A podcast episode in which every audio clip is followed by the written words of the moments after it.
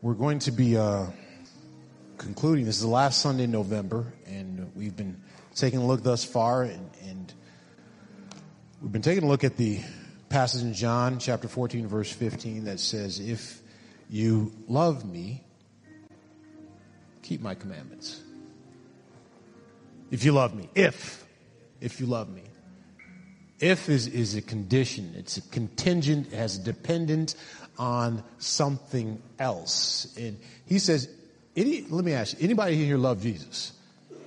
All right, all right, all right, all right, all right, all right, all right, all right, all right. If you do love Jesus, John states, Jesus states in John, he says, then we will do what he's told us to do. It's a command. It's a directive. In other words, it's not just verbal, but there's some action that has to take place. And so this afternoon, what we're going to do is we're going to we're going to get into this word in a second here, and I just want to get a greater understanding or insight. And I, I want to know what is He asking us to do? What does God want us to do? Amen. Amen. Take Bibles and turn with me to First John. First John chapter two, verse fifteen through sixteen. It says this, it says, love not the world. Do not love the world. Don't love it. Neither things that are in the world. If any man love the world, the love of the Father is not in him. For all that is in the world, the lust of the flesh and the lust of the eyes and the pride of life is not of the Father, but is of the world. One more passage here. Genesis chapter 3 verse 6, it says, and when the woman saw that the tree was good for food, and it was pleasant to the eyes, and a tree to be desired to make one wise, she took of the fruit thereof and did eat, and gave also unto her husband with her, and he did eat. And for a little bit of time this afternoon, I'm gonna, I want to preach to you. I want to admonish you. I want to compel you. I want to challenge you to desire greater things. Desire greater things. Whatever the situation or circumstance that you're in right now, you've got to get to a point where you get dissatisfied with being dissatisfied. You've got to desire greater things. That your circumstances right now, you say, this, this, this can't be it. This cannot be it. There has to be something more. Let's pray. Heavenly Father, we thank you for the we, spirit of thanks in this place, Lord, for what you've already done, Lord Jesus, where you've brought us from, God. And I pray right now for your anointing. I pray for the ability to articulate, Lord Jesus, your word from your throne room to the, your people here, Lord, for the edification of everybody here, Lord. I pray against any stronghold, Lord, against all those that have come over the highways and byways into this place, Lord, that this seed would go forth and find, find deep ground to grow up, to sprout up, to begin to be a word to us, not just today, but to the rest of the week, the rest of the month, Lord. I pray right now that there will be a hunger and a desire for the things that you would have for us. In your right hands our pleasures forevermore. In Jesus' name, amen. Amen. Amen. You may be seated. I'm always amazed this, this time of year. One of the things I, I enjoy is I like the different foods that are placed before us. I like this time of year in November in which uh, it's it's it's a, a smorgasbord of what you can eat and what you can be be fed and what you can look forward to. There's an aspect of or of the physiology of the human appetite that I'm intrigued by.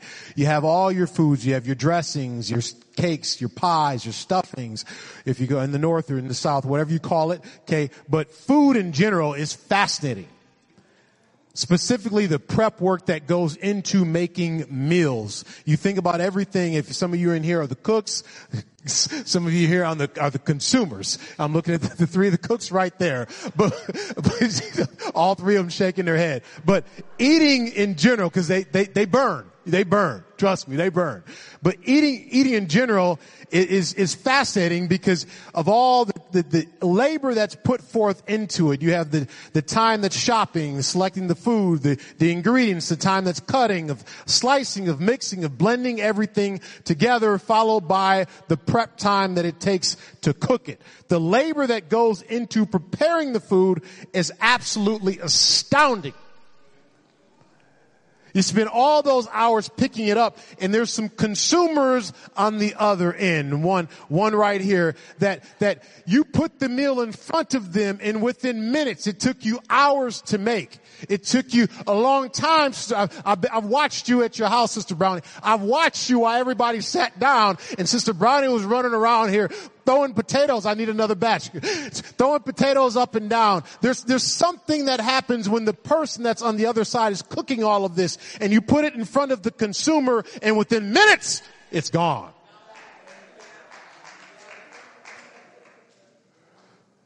You have on a platter, you have a, a turkey that just, just the carcass is sitting there like this. The pie pans are empty. The plates are clean and the consumer sits back satisfied temporarily for the next hour or two. That's about it. But within, here's the sad part about it. You know, within 24 hours, the body reverts right back to being hungry. Hungry.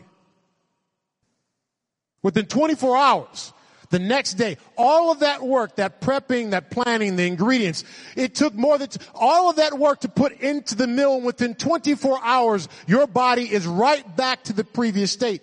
You're hungry. You're hungry. And that sums up the basis of, of most of humanity that operates to extent is it's filled with us running after things to please our senses. We're, we're what you would call sensual. Not sexual, sensual. Sexuality is a form of sensuality in the fact that we, we want to fulfill our senses, my physical appetite, my craving, my desires, whether it be an itch or taste that I have for steak. I, I, I want to hear certain things. I want certain amounts of praise. I want a certain aspect of touch. It's, it's sensual. It fulfills my senses. And so our lives are consumed around acquiring and consuming to find out that what we are searching for or what we are after does not fully satisfy because within after that touch, you still want another touch. After those words, you can give me more words. After the meal, 24 later, 24 hours later, you still are hungry. Just like that Thanksgiving dinner hungry. Doesn't satisfy. Our opening text is from 1 John chapter 2 verse 15 through 16. And I'm, I'm going to give you some context here before I get into the rest of this text. And I have to give you some backdrop. The writer being John. John's the same, this is the same writer who wrote the Gospel of John. This is John who is the brother of James. This is the disciple of Jesus. This is the same John that wrote the Gospel of John, 1 John, 2 John, 3 John, and wrote the book of Revelations. And he's oftentimes referred to as the disciple of love, primarily because of how many times throughout all of his writings you're going to see the word love appear. John 15, 13 records Jesus saying, no greater love have no man had than to lay down his life for his friend. He records in John 15, 17, Jesus, he recorded Jesus commanding his disciples to love, have love for one another. John 18, 25, he recorded himself as being the disciple whom Jesus loved. And so scattered throughout all of John's writings, you're going to hear this principle or an aspect of love. But all of a sudden in 1 John chapter 2 verse 15, John's going to hit us with a showstopper. John's going to flip the script on us. John's going to change the flow. And he begins by stating, do not love. Don't love. This is John. This is the disciple of love. John's going to tell us do not love. And there's some things going on in the backdrop of First John that you have to understand of why he's writing the way he's writing. First and foremost, there's a false teaching that is being spread throughout the entirety of the church called docetism. Okay, you say, preacher, what's docetism? Well, docetism is actually a false teaching that's rooted in a Greek philosophy called Gnosticism. You say, preacher, what's Gnosticism? Give me a second there. I'm getting there. Gnost- the Gnostics was a Greek philosophy or idea that simply meant this, that the material world, okay, the things that you can touch, that you can taste, that you can handle, that you can hold, they were evil. And so Gnosticism believed that those things were evil and they believed that anything that was unseen, anything that you could not see, the spiritual world was in fact, that was good. Now, what that had done is that gotten to the point where it began to creep into the church and it crept into the church in this form of a new false ideology or a heresy called docetism. And what docetism produced is it had gotten to the point where they were, had teachers in the church that were proclaiming that Jesus never actually appeared in the body. He never actually died. He, he only appeared to be a body, but he was not actually there. And so this is one of the primary thrusts that John is writing to when he writes First John. Okay. One of the factors when we talk about any false ideology or false teaching is what it does. It takes a kernel of the truth and it begins to run with it to the extent or to the extreme where it actually begins to counteract or contradict any other passage of scripture. This past week, many of you know, I don't know if you heard it, but Pastor Carlton Pearson. Anybody right here remember Carlton Pearson? Carlton Pearson, the man who, who at a megachurch down in, I think it was Oklahoma, but he passed away this, this past week. And, and Carlton Pearson was, was famous for, actually famous for his latter end, which was he, he took a, a, a strong left turn because his teachings eventually began to teach that there was no hell. And he taught this on the primary premise because he said, if hell is in existence, then it proves that God cannot save all. False ideologies, false teachings. And so this is the primary thrust as to what John is writing into and what he's dealing with. Uh, this is scattered throughout the entirety of the church. But in the midst of that, one of the things that John is trying to address is this fundamental problem within Christianity and even within humanity is this problem of lust. And he starts out by saying, do not love the world. Do not love the world. And the word for love there he uses is philo. Philo meaning, meaning, meaning that, that friendship love. Philadelphia, the, the love of a friend. Okay. But he uses agape, that, that form of the highest form of love later on. John says, do not love the world. The word they uses for world there is cosmos. Now, when you understand the cosmos, cosmos is a, a broad term and to actually begin to distill it down into what it actually means is difficult, but cosmos has this idea of the order of the world. How the world functions, how they operate, the beat of the different drummer. There's a drum. There's, there's, there's a way the world operates. You have to understand how things move, how things go, how things sound. There's a way of the world. That word cosmos is actually the root of where we get the term cosmology from. Cosmology is the study of the origin, or the the coordination, the order of the world, the order of the planets, how things got started. That's cosmos. Cosmos is the root of where we get that term cosmopolitan from. A cosmopolitan is an adjective. It means you describe somebody that's cultured, that's refined. That has many disciplines to them. They have an aspect of them. They have a sophistication to them. Cosmos. Cosmos is actually the root of the term cosmetics. It's where we get the term cosmetics. Makeup. Okay, makeup is designed to actually put you in a way and you put it on your face or cosmetic surgery to put everything in your body in order. It's so, it's so, the, the, the, tones of your skin are even. It's so one eyebrow isn't higher than the other eyebrow. That's cosmetics. It's to make you appear or to adorn you in a certain way so that you are aesthetically pleasing. Order. But John says, do not have agape, do not have love for the world. Anyone who has love for the Father does not have a love for the world. So we have to take a step back here and figure out what is the love of the Father.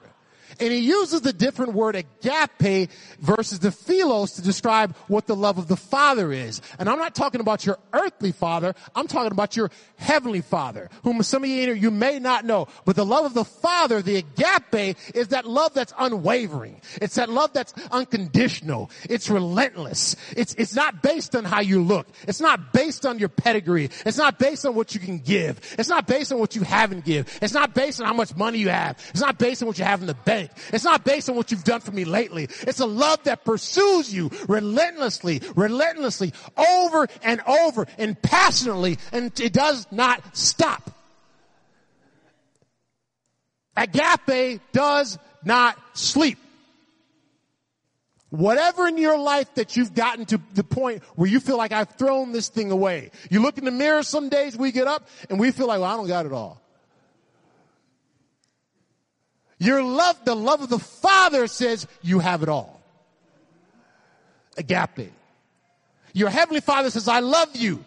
I love you because you are who I made you to be. You may not feel victorious, but I've made you stand in victory. You may not have much joy, but I've given you joy. I've given you hope. I've given you peace. I've given you love. That's the agape of the Father, is that it pursues you consistently over and over and over again, passionately, and it will not stop. It will not stop. Will you let Him love you? That's the problem is we're, we're still running. John says if you have a agape for the world, the love of the Father is not in you. Because the, the reason that you're chasing validation out here is because you do not have validation up here. And that's simply what he's saying.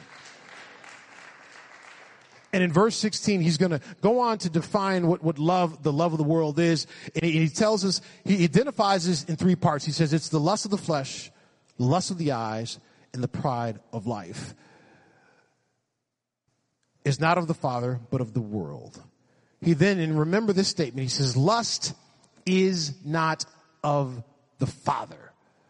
Remember that statement. Lust is not of your heavenly Father, and that's very important. Lust is not of your heavenly Father. John identifies the, that the love of the world is lust. And we're going to take a look at this in Genesis chapter 3 verse 6. And I want you to see this play out here. Genesis 3 6 says, When the woman saw that the fruit of the tree was good for food and pleasing to the eye and also desirable for gaining wisdom, she took some and ate it. She also gave some to her husband who was with her, and he ate it.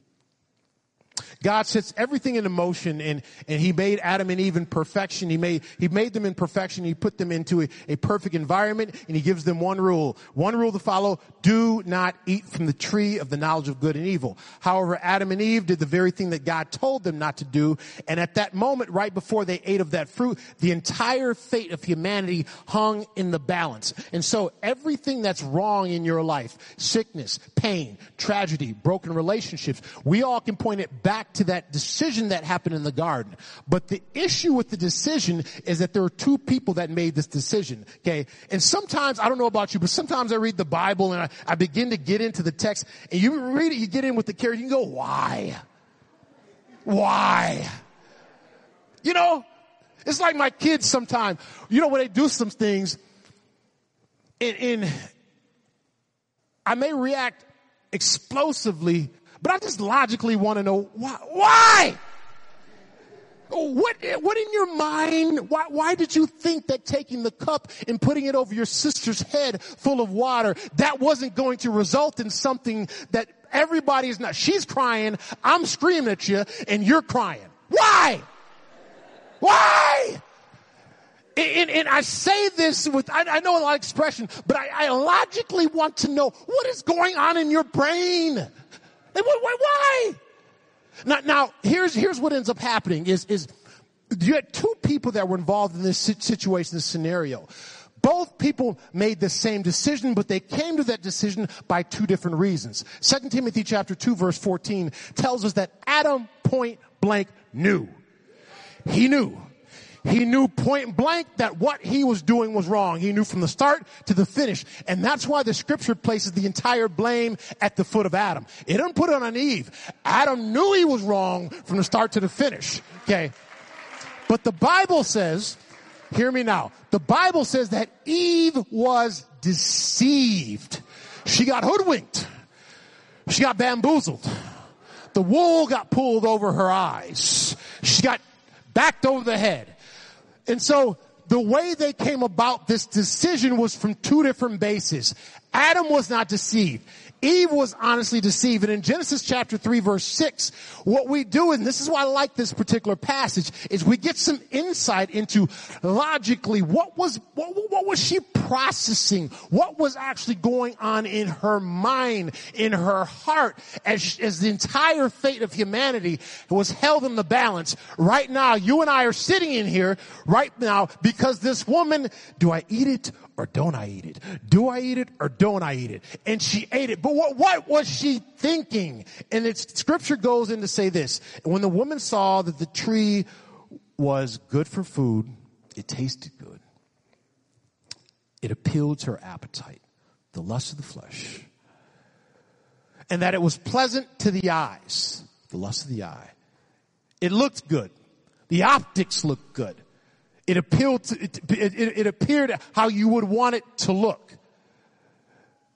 And a tree to be desired to make one wise. Notice what's happening here. There's a transition here. It shifted from just looking to, from tasting to actually being something beyond just a look and a taste. There's a shift that takes place. Okay. And once that shift takes place, what it appeals to is Eve thinks she's missing out on something.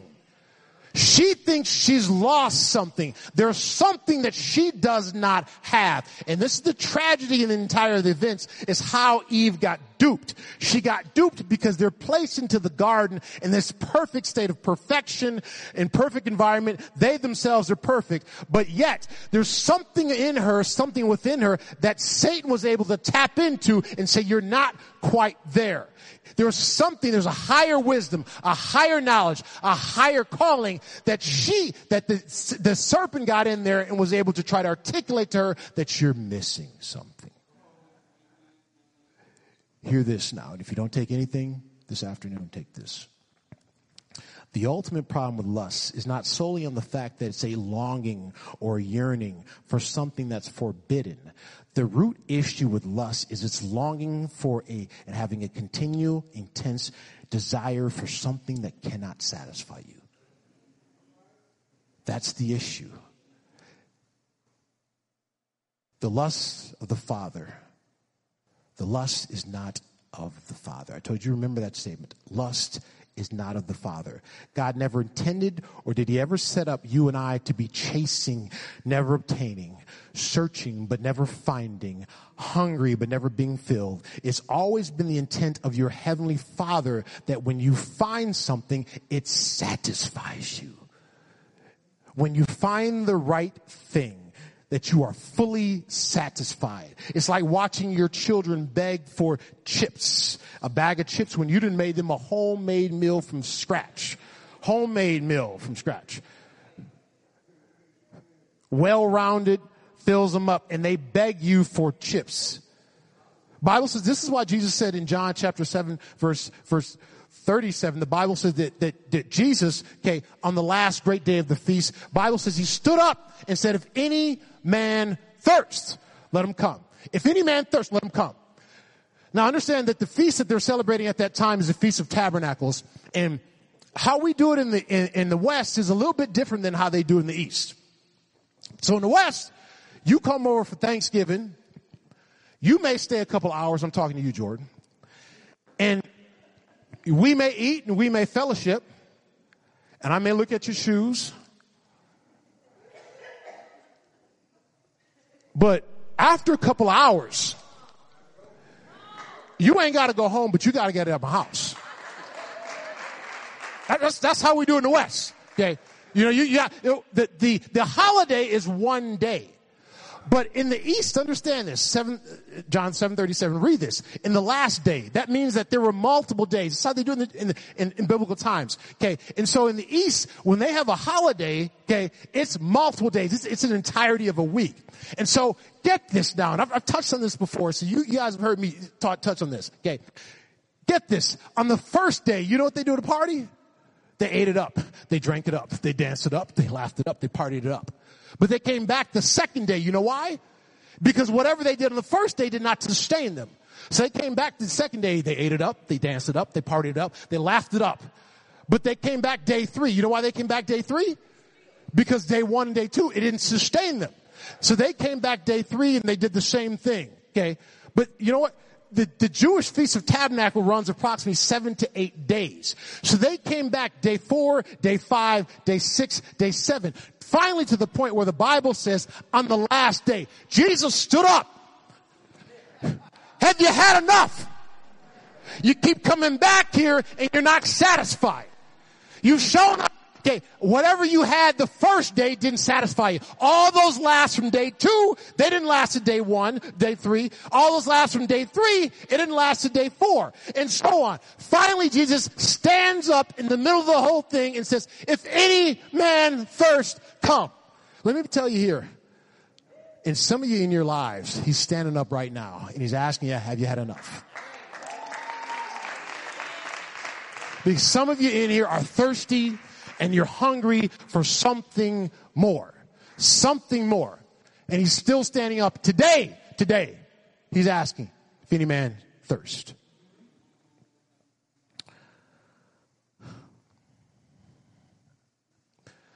Solomon says this. He says this in Ecclesiastes 1 8 through 9. He says, All things are full of labor. All things are full of labor. Man cannot utter it. The eye is never satisfied with seeing, nor the ear with hearing. The thing which has been is that which will be, and that which is done is that which shall be done. He says, There's no new thing under the sun. Nothing is new under the sun. And Solomon in Ecclesiastes calls it vanity of vanities. And what vanity of vanities is, it's, it's, it's a, what you call a grammatical term, we call it a superlative. What a superlative is, it's a grammatical term that uses, that is used to express either the highest of the highs or the lowest of the lows. So we have them in the scripture, we call him the King of Kings and the what?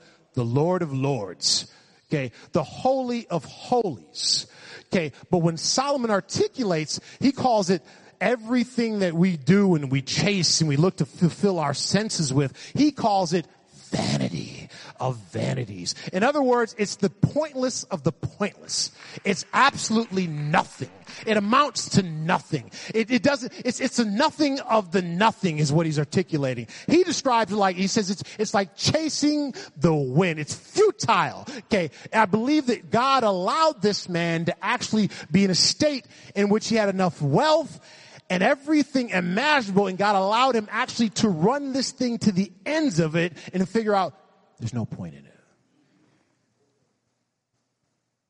But the conclusion of the matter is that many of us are caught in this cycle of being easily pleased by things that cannot satisfy.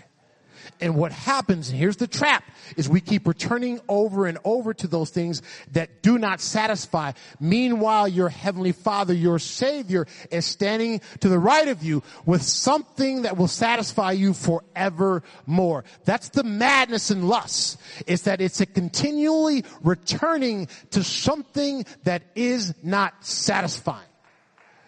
The biggest thing the biggest problem that we have is not that we want too much. The biggest problem that we have is we actually want too little. Let's stand. Let's stand. Be short.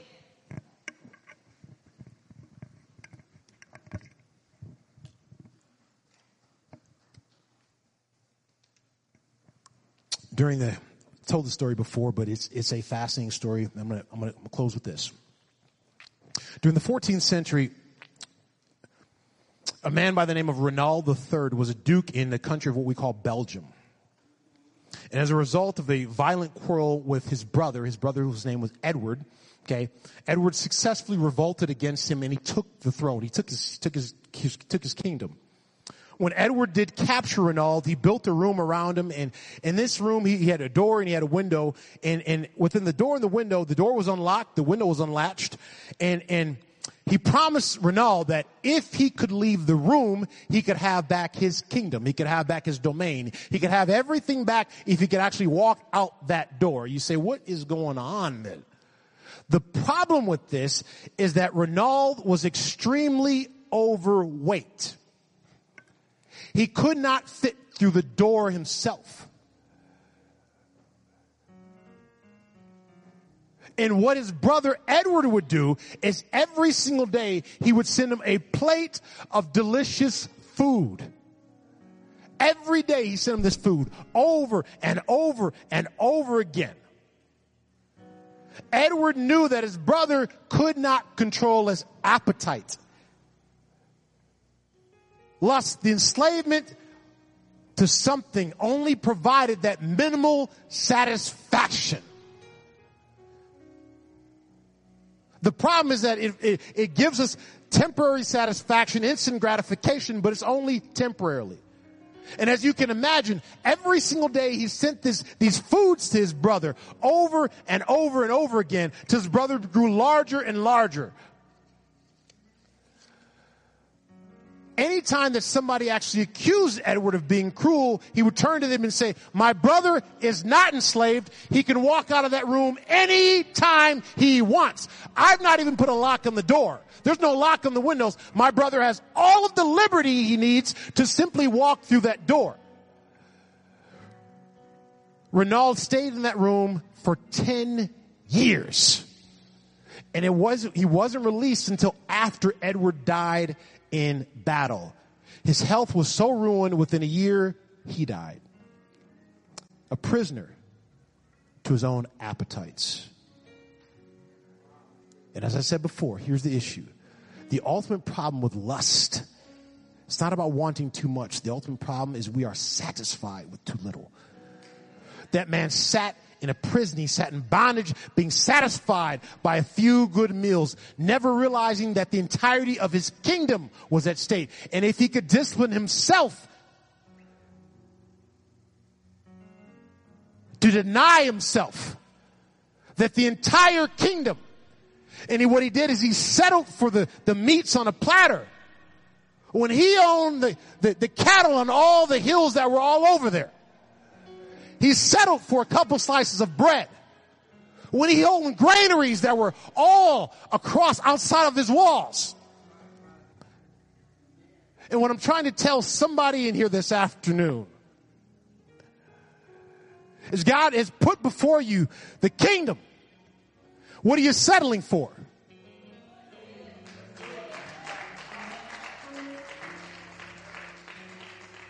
He's giving you power. He's giving you authority.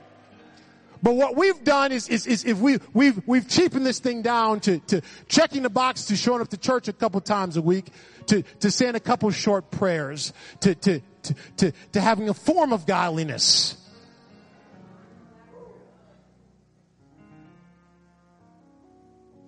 We've been satisfied too much. Some of us, you've been satisfied with sin. You've been satisfied in these situations. You've been, you've been, you've been satisfied with just getting by. James is, James 4, 2 through 3. James says, you lust and you have not. You kill and you desire to have. Obtain. You fight war, yet you have not because you ask not. You ask and you receive not because you ask amiss, that you may consume it upon your lust.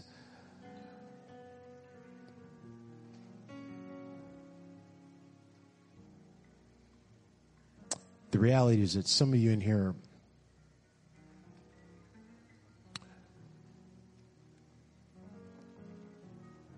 in situations and states in which the one night stand or the fling you've had is, is it's good for that 24 hours, but you're still lonely. You're finding temporary satisfaction in the bottle, but you're still thirsty.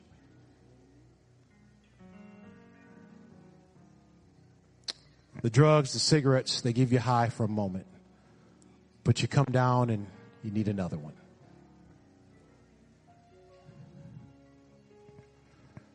Meanwhile, your Heavenly Father is standing in. He's asking you to desire greater things. He, what I'm asking somebody is this afternoon desire greater things. I'm going to open up this altar. And I only want you to come if you're hungry for something more. If you say, I'm dissatisfied with being dissatisfied, I'm fed up with being fed up, tired of being tired, I'm sick of being sick. I'm sick of being, I'm sick of being in the same situation over and over again, consistently craving, consistently wanting. That is not of the Father. Your Father never designed you at all to be consistently craving after something only to leave you empty. Only to, to search for it and it still leaves you hungry. It still leaves you thirsty. It still leaves you wanting more. This altar's open.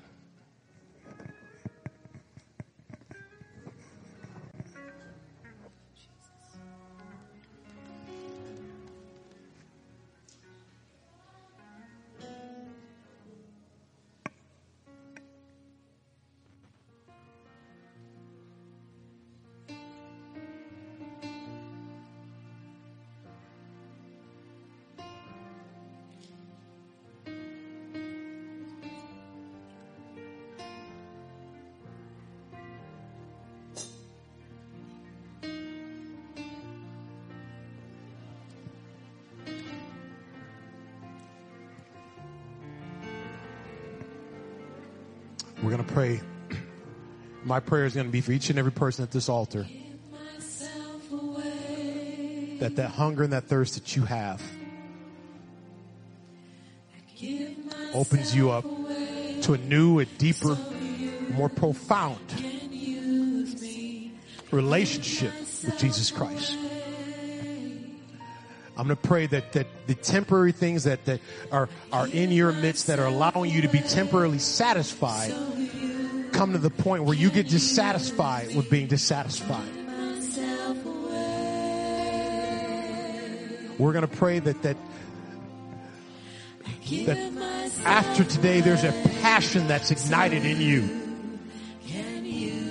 for the things that he's holding in his right hand, which are pleasures forevermore that in the midst of any circumstance going forward, you can still have peace.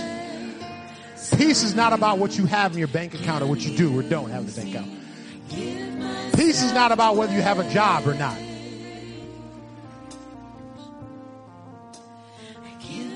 Peace is not, a, not necessarily about whether your health is maintained or sustained or not.